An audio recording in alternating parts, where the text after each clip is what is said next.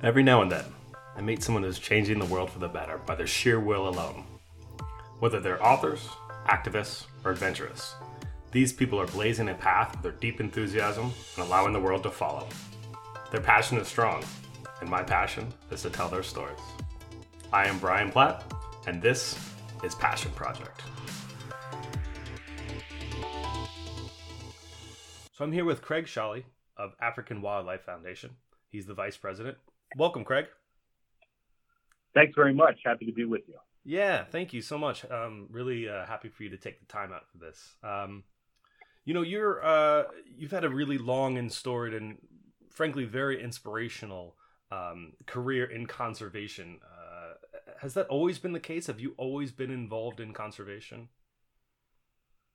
Well, first, thanks very much for the compliment. And and yeah, my entire career has been devoted to, to conservation in one way, shape, or form. I I can't remember a time wherein I was not interested in wildlife and conservation. Even as a kid, it was my uh, my general focus. Um, I trained as a biologist and, and then ultimately had the good fortune to, to go to Africa in in uh, my early 20s uh, as a Peace Corps volunteer. Um, I uh, was teaching the sciences in Rwanda during that period of time, um, but uh, but had the good fortune to to explore a lot of the the, the natural areas of the continent. So uh, so during that period of time, I I, I spent 60 nights under the stars uh, in in East African parks, and and that was kind of my introduction to wildlife conservation on the continent. Um, I was totally and completely hooked at the end of it, and uh, and fortunately, I've been able to devote the rest of my life to this kind of thing. Yeah, I could see how you can get hooked. Um, you know, I've spent only a few nights in Africa. We've done a South Africa safari, um, but we're planning one to go to uh, you know Rwanda upcoming. So that's yeah, I could totally see how someone could get hooked on that. Um, so you recently changed career paths from science and education to kind of field conservation. Uh, what what made you change this path? Well, I think it was the opportunity. Um, I, I, I was a Peace Corps volunteer in, in, in, in, Africa for a period of time, and, and then the opportunity to, to, to go to Rwanda and, and do research with uh, with Dian Fossey presented itself, and, and, and of course that was uh, that was a dream come true. Uh, being able to, to go to Rwanda and spend time in the field with with mountain gorillas is is a dream, and uh, and I had the good fortune to be able to do so. And and so during that period of time, I, I became interested in in the world of wildlife conservation writ large. Um, obviously, I I had bunches of takeaways, you know, relative to my experiences in Rwanda with Dian. Uh, but later on in my career, I, I, directed the Mountain Gorilla Project, and it was during that period of time um, that uh, that I became interested in in in conservation um, on a broader perspective. And uh, it's during that period of time that I, I got involved in gorilla tourism and uh, and became focused to a degree on on the whole idea of natural history travel and its importance as it relates to conservation efforts. Yeah. Wow. Yeah. Um, you, you, just mentioned Dian Fossey. What was, um, you know, she was an absolute pioneer in uh, gorilla conservation. Um, you know, arguably wouldn't even be uh, really a thing without her. Uh, what was your professional uh, and personal relationship with her like? Well, I agree that, that Dian is a, a very, very important player as far as mountain gorilla conservation is concerned. She brought the plight of mountain gorilla to world attention uh, via National Geographic documentaries and via National Geographic magazine. That's how I was initially introduced to her, and I had the good fortune to work with her. I, I went to Rwanda uh, to the Karisoke Research Center at Dian's invitation and, and uh, worked as a researcher. Um, did a combination of behavioral research, but also did a bunch of anti-poaching work during that period of time. Hmm. Uh, poaching was uh, was rampant uh, in the late 1970s and early 1980s as a result of a variety of, of NGO efforts. That has changed dramatically, but at the time it needed to be a real focus. And uh, and Dian uh, basically orchestrated uh, that out of the Karisoke Research Center. Later on, it became the uh, the fundamental tour of the Rwandan National Park System, but initially it was Dian who was conducting that. Oh wow, yeah, yeah. So she was definitely in the forefront, and you were, um, yeah, you were right there with her. That's uh, I, I, and I also read in doing some research, I read one thing that um, you guys might have differed on in just in terms of opinion was um, ecotourism. Um, is that true? Uh, and uh, you know, if so, what you know, if someone was looking to go and see these mountain gorillas, uh, what would you, um, you know, what advice would you have to give them to find a great outfit to go touring with, and then to, uh, you know, in terms of location and timing?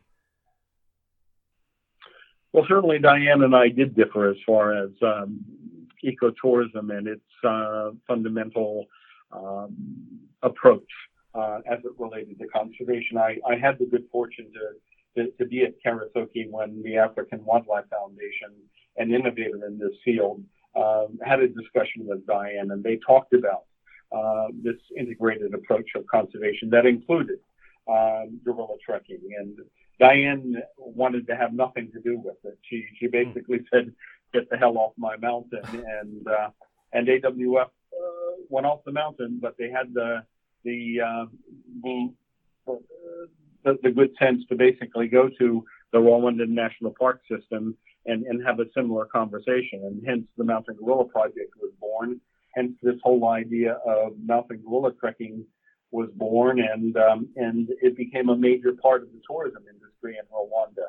And personally, given my uh, experience with mountain gorillas and conservation, in particular in that part of Africa, I, I think it has played um, an extraordinarily important role, a critical role in, in terms of um, uh, the success of mountain gorilla conservation. Uh, mountain gorillas are the only great ape in the world whose population is actually increasing. All other great apes in Africa and elsewhere, um, populations are decreasing, and and I think um, one can attribute that to uh, to the the conservation program model that was established in Rwanda and um, a lot of that is a result of uh, the gorilla tourism industry that uh, that not only supports conservation but plays a really really important role in terms of the economy of Rwanda and improving the livelihoods of people who live with, I mean, effectively gorillas in their backyard. Absolutely, yeah. Do do you see that trend um, continuing of the uh, you know the population increase? Is that something that that you know you think will be sustained? Well, I, I'm, I'm actually um, as a as a staff member of, of African Wildlife Foundation having those conversations with the Rwandan government uh, right. um, right now. I, have been in and out of Rwanda over the course of the last six months, and and happy to say that that because of the growing gorilla population, um, the Rwandan government is concerned about the carrying capacity of Volcanoes National Park in Rwanda. And, um, and consequently, AWF earlier this year in January was able to purchase a piece of property immediately adjacent to Volcanoes National Park. We negotiated with the Rwandan government. Um, they basically accepted the donation of this land, and um, and hence the, the park boundaries have been expanded. Uh, that wow. established a precedent for uh, for a much larger conversation.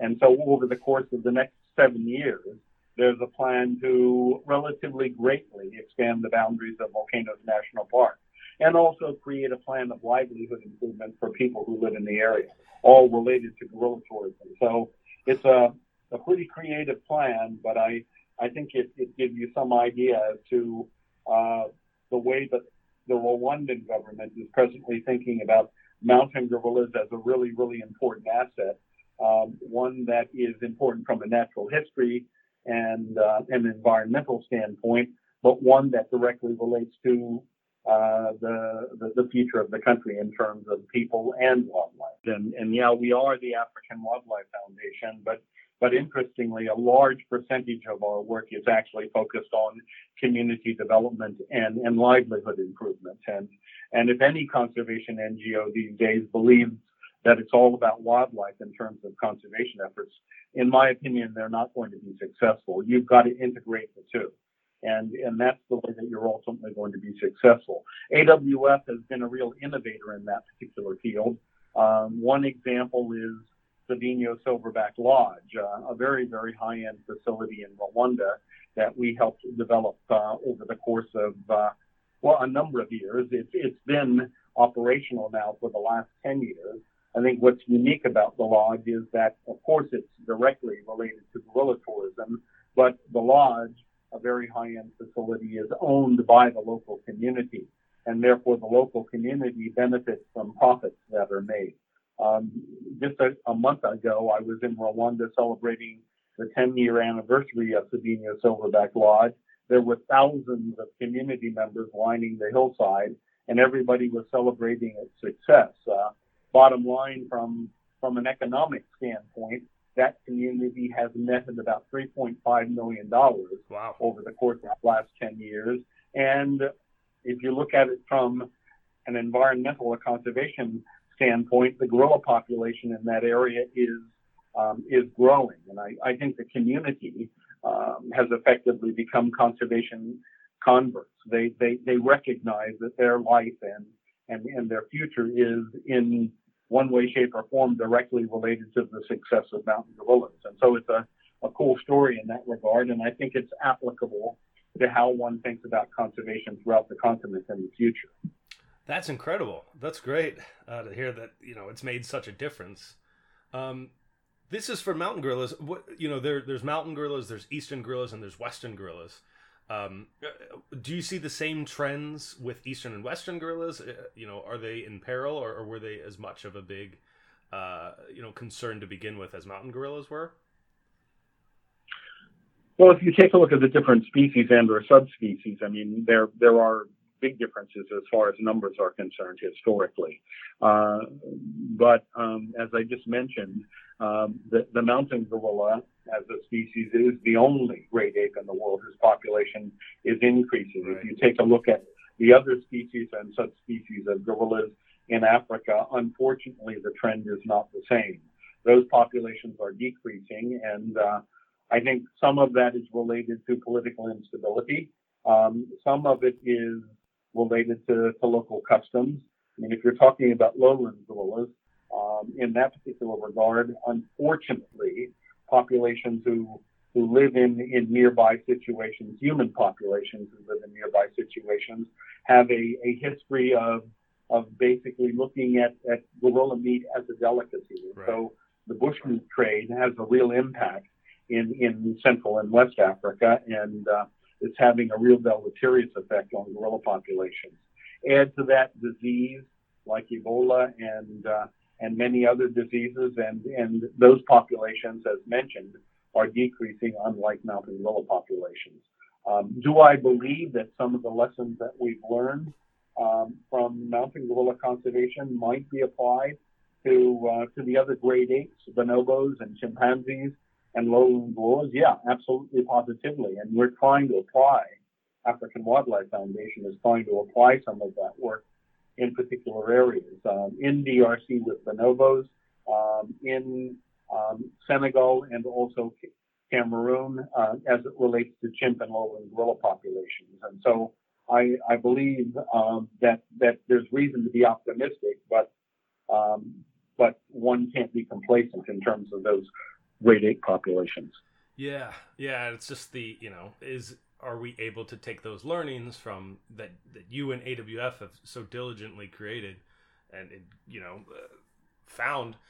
Can we take those from mountain gorillas and plug them into other species? And yeah it's you know it's i'm sure it has a lot to do with the country with a stability um, with a location.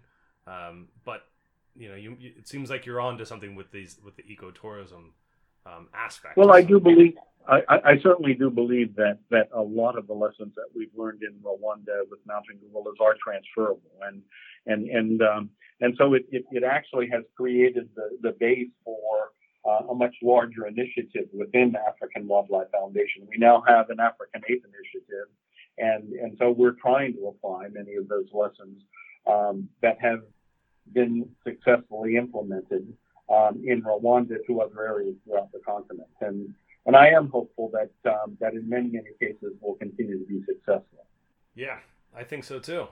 Um, hey, I, so I saw a video uh, online as I was doing research for this, and it's just aptly titled "Craig Sholley and the, and Silverback." Um, and it, it, looked you might be familiar with this, but it looked as though it you know this massive silverback. I don't know how big, but walks right by you and it looks as though you know it looks right at you as though it was trying to make you submit or or to make you realize he was the alpha. Was that the case? And if so, like, does that get frightening? I mean, that you know, it seems to be a pretty uh, pretty intense moment.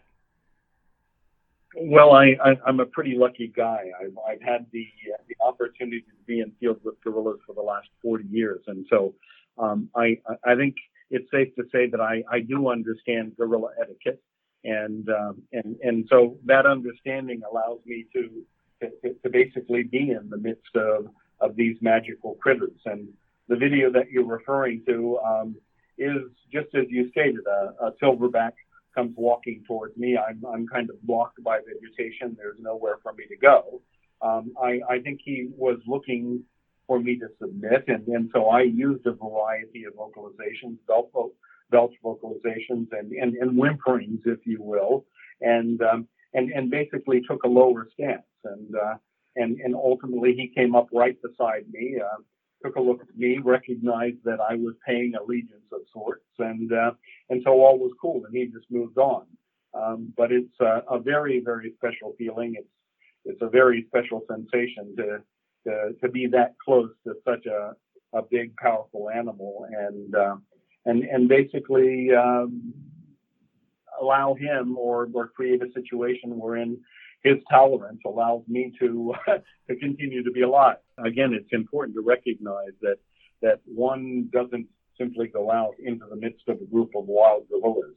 Uh, the, the, the trekking experience that, that that people have the good fortune to experience um, is based on years and years of prior work by by people who actually created a situation wherein the, the gorillas are comfortable with humans in their presence.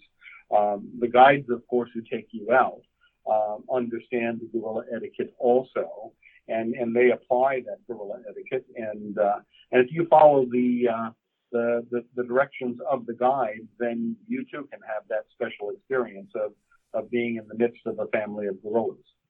So I've heard you say that gorillas share 98.6 uh, percent of their genes with humans. What, in your mind, is the most human-like characteristic that that gorillas have?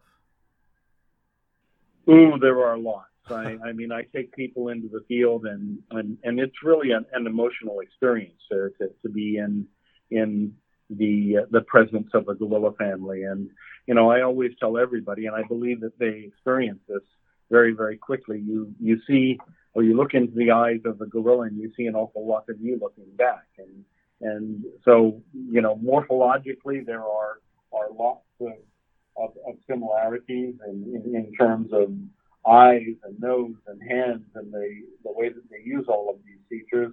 But I, I think as importantly, it's just the social dynamic. Uh, mm. Gorillas are extraordinarily social animals, and uh, and as a result, uh, a lot of the interactions between mothers and infants and and females and females and females and males, they're they're comparable to what you see in human society. Wow. And that's that's what creates an affinity between us and them.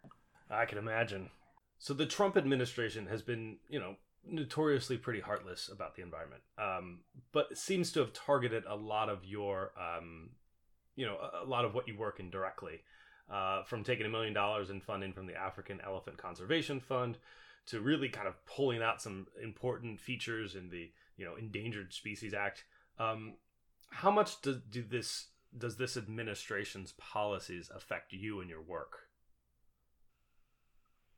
I, I, I think the impact is, is, is great on a whole variety of different levels. Uh, mm. You know, from a funding and from a policy standpoint. Uh, I mean, we, we see it happening in the United States, uh, and and the impact of of this administration on environmental issues on our national park system right. um, is immense at this particular point. And, and, and so there, there certainly is spillover in terms of what we're trying to do in Africa uh, as it relates to uh, uh, funding that we previously had received from USAID um, and um, as it relates to, to, policy and, and whether or not there can be the import of endangered species products like elephant tusks um, into the United States. Um, um, immense impact in, in a very, very negative way.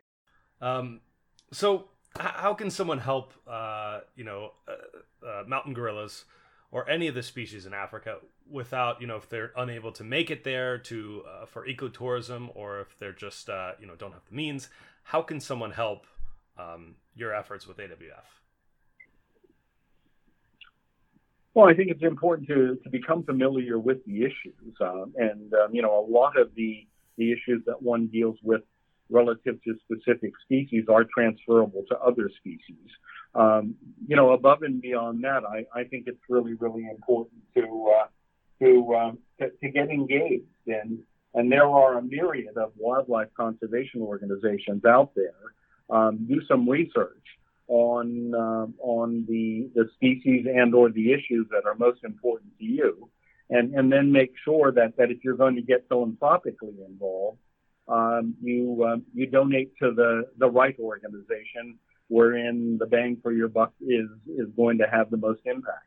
Mm. And uh, you know, I you know obviously I I'm very partial to African Wildlife Foundation at this particular point. I've I've devoted a large part of my career to this organization. Um, but if you take a look at how we're evaluated uh, from a charity navigator standpoint, how we utilize our funds over over the last 60 years, we, we come out looking very, very impressively. And, right. and, and so I would use those tools uh, to gauge um, where you basically point your interest and, and how you uh, basically apply your philanthropic dollars. Well, Craig, I, I want to thank you so much for your time. Uh, there's a quote I love. It's called, it just goes, pursue something so important that even if you fail, the world is better off with you having tried. Uh, I think that's applicable here, except for your your guys are succeeding so tremendously. Um, I you know we owe you big in terms of uh, you know the future of mountain gorillas, and yeah, I think you're one of the most inspirational figures in uh, conservation. So I really appreciate this time uh, you could have, you know, you set aside to talk with me. Well, thanks, Brian. Um, again, I'm a very, very lucky guy, and and I think you know the quote that you utilize is very, very important. It's in the end, it's really, really important to be passionate about something, and and use that passion uh, to try to do good, and and hopefully um, a little bit of what I've devoted my life um, basically falls into that category. So, you know, thanks for the interview. Of course. Thank you very much for your time, Craig. And um, I look forward to talking to you again, hopefully soon. Okay. All right. Bye bye. Thanks for joining. If you like that episode, feel free to rate, view, and subscribe. That actually really helps. If you haven't seen it yet, take a look at the accompanying blog. Don't forget yourboots.com, where you can read more and see photos for all the interviews. Until next time, take care.